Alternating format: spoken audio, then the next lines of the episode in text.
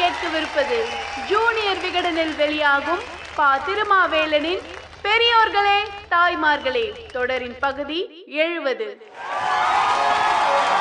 பெரியோர்களே தாய்மார்களே தீ என்னை தீண்டாது. தீயோரின் பிடியிலிருந்து நான் விடுதலை பெற்றுவிட்டேன். தீரமற்றோரே தெளிவற்றோரே இனி தீ உங்களைத்தான் தாக்கும். வெந்து வேதனைப்படுங்கள். உணர்ச்சியற்ற உருவங்களே உண்ண உடுக்க இருக்க வழி கிடைத்தால் போதும் என்று எண்ணி அவற்றை பெற விடாப்பிடியாகவும் இழிநிலையை சகித்து கொள்ளவும் சம்மதித்து கிடக்கும் சத்தற்ற ஜென்மங்களாகிவிட்ட சடங்களே கருங்கி பொசுங்கட்டும். எனக்கென்ன இதோ நான் கண்மூடி விட்டேன் இனி உங்களை திரும்பி பார்க்க மாட்டேன். செல்கிறேன். சிந்திக்கவும் செயலாற்றவும் திறனற்று போன உமை காண கூசினேன். இந்த நிலை பெற்றீரே என்றெண்ணி குமிறினேன் இனி இவர்தம் கூட்டுறவு வேண்டாம் என்று துணிந்தேன். சாவை வரவேற்கிறேன் நான் மறைகிறேன். இந்த கண்ணீர் வரிகள் பேரறிஞர் அண்ணா வடித்தவை. தமிழர் வாழும் நாட்டுக்கு தமிழ்நாடு என்று பெயர் சூட்டச் சொல்லி கோரிக்கை வைத்து அதற்காக எழுபத்தாறு நாட்கள் உண்ணாவிரதம் இருந்து இறந்து போன விருதுநகர் சங்கரலிங்கனார் இப்படி சொன்னதாக அண்ணா எழுதினார். அண்ணா மென்மையான இதயம் படைத்தவர் அதனால் அவரினும் மென்மையான வார்த்தைகளை பயன்படுத்தினார். உண்ணாவிரதம் இருந்த நாட்களில் மூன்று கடிதங்களை சங்கர்லிங்கனார் எழுதினார். தமிழகத்தில் காங்கிரஸ் கட்சி ஏன் தலைகவிழ்ந்தது அதன்பின் ஏன் தலையெடுக்கவில்லை என்பதை புரிந்து கொள்ள இந்த கடிதங்கள் போதும். காங்கிரஸ் கட்சிக்குள் இருந்தாலும் ஒரு இனத்துக்கு மொழி எத்தகைய அடித்தளமாக இருக்கிறது? இருக்கும் என்பதை உணர்ந்தவராக சங்கர்லிங்கனார் இருந்தார். இதை உணர தவறியவர்களாக அன்றைய காங்கிரஸ் தலைவர்கள் இருந்தார்கள். இறுதி எச்சரிக்கை என்ற தலைப்பிட்டு சங்கர்லிங்கனார் எழுதிய கடிதத்தில் அம்மா தமிழ் தாயே இந்திய மாதாவே இன்றைய நிலை கண்டு மனம் நொந்து வாடுகிறது.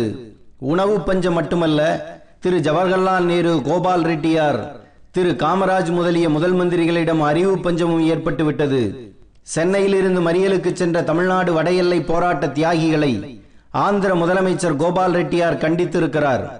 சென்னையும் ஆந்திராவும் மறுபடியும் இணைய வேண்டும் என்று கர்னூலில் திரு காமராஜர் கூறியிருக்கிறார்.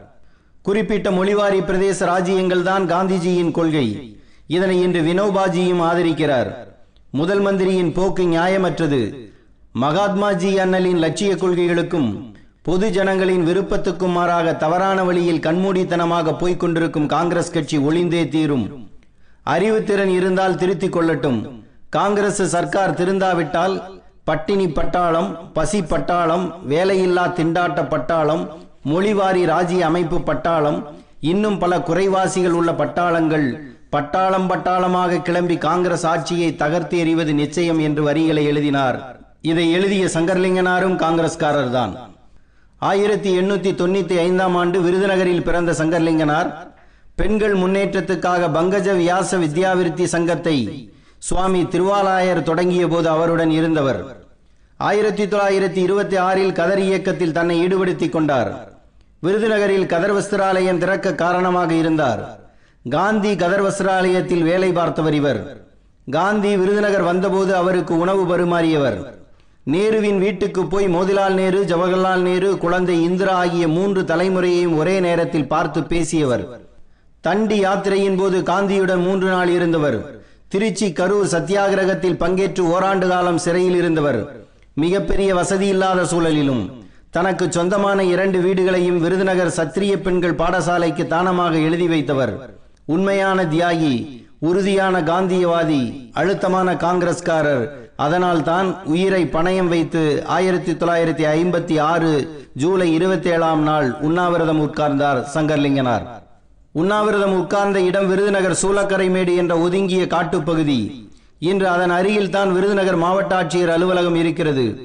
இப்படி ஒருவர் உண்ணாவிரதம் இருக்கிறார் என்பதை கேள்விப்பட்டு அங்கு வந்த நூற்பாலை தொழிலாளியான ஜனார்த்தனம் என்பவர் ஊருக்குள் வந்து உண்ணாவிரதம் இருங்கள் இங்கே இருந்தால் யாருக்குமே தெரியாது என்று ஆலோசனை சொன்னார். உடனே தேசபந்து மைதானத்துக்கு வந்து உட்கார்ந்தார் சங்கர்லிங்கம். இந்திய கம்யூனிஸ்ட் கட்சி சங்கர்லிங்கனாரின் போராட்டத்தை ஆதரித்தது. பி. சீனிவாசன் வீராசாமி ஆகிய இருவரும் சங்கர்லிங்கனாருக்கு துணையாக இருந்தார்கள். அன்று ஆட்சியில் இருப்பது காங்கிரஸ் கட்சி.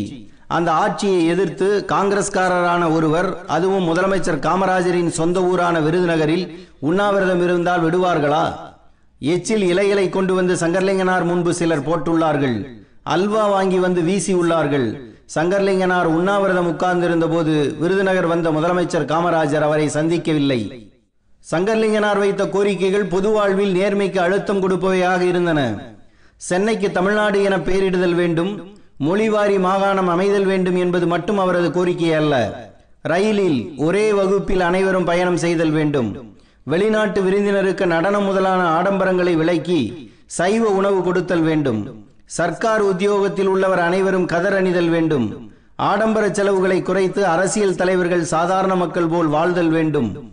தேர்தல் முறையில் மாறுதல் செய்தல் வேண்டும். தொழிற்கல்வி போதித்தல் வேண்டும். இந்தியா முழுவதும் மதுவிலக்கை கடைபிடித்தல் வேண்டும். விவசாயிகளுக்கு அறுபது சதவீதம் வாரம் அளித்தல் வேண்டும். மத்திய அரசாங்கம் இந்தியை மட்டும் உபயோகிப்பது கூடாது. பொது இடங்களில் ஆபாசமாக நடந்து கொள்வதை தடுத்தல் வேண்டும் என்ற பனிரெண்டு கோரிக்கைகளை சங்கர்லிங்கனார் வைத்தார். இவற்றை பரிசீலனை செய்யவே அன்றைய காங்கிரஸ் அரசு தயாராக இல்லை. சர்க்கார் கண்மூடித்தனமான போக்கிலே போய்க் கொண்டிருக்கிறது. இந்த நிலைமையில் உண்ணாவிரதத்தை கைவிடுவது சாத்தியமில்லை. சாவதே மேல் என்று ஜீவாவுக்கும் காங்கிரஸ்காரர்களின் கொடுங்கோல் ஆட்சியில் வாழ்வதைக் காட்டிலும் சாவதே மேல். வெற்றி அல்லது சாவு என்பதில் எந்தவித மாறுதலுக்கும் இடமில்லை என்று கே. முத்தையாவுக்கும் சங்கர்லிங்கனார் கடிதம் அனுப்பினார். கம்யூனிஸ்ட் இயக்க சகோதரர்களுக்கு என்று தலைப்பிட்டு எழுதிய கடிதத்தில் பட்டினியாலும் பசியாலும் வாழும் ஏழை மக்கள் என் மனக்கண் முன் தோன்றி கண்ணீர் வடிக்கிறார்கள். தமிழன்னை இந்திய தாய் இவர்கள் வழங்கும் கண்ணீர் வீண் போகாது என்று குறிப்பிட்டு தன்னை எப்படி சவ அடக்கம் செய்ய வேண்டும் என்பதை விவரித்தார். நான் இறந்தால் காங்கிரஸ்காரர்களிடம் கொடுத்து விடாதீர்கள் கம்யூனிஸ்ட் தோழர்களிடம் ஒப்படையுங்கள் என்று சொல்லியிருந்தார்.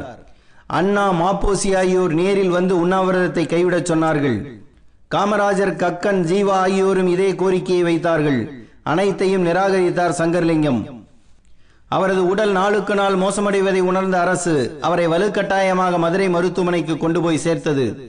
நாங்கள் கொண்டு செல்லவில்லை அவர்களது உறவினர்கள் தான் வாடகை காரில் கொண்டு சென்றார்கள் என்று அன்றைய ராமநாதபுரம் காவல்துறை அதிகாரி அறிக்கை விடுத்தார். ஜூலை இருபத்தேழாம் நாள் உண்ணாவிரதம் உட்கார்ந்த சங்கர்லிங்கனார் அக்டோபர் பதிமூணாம் நாள் உயிர் துறந்தார்.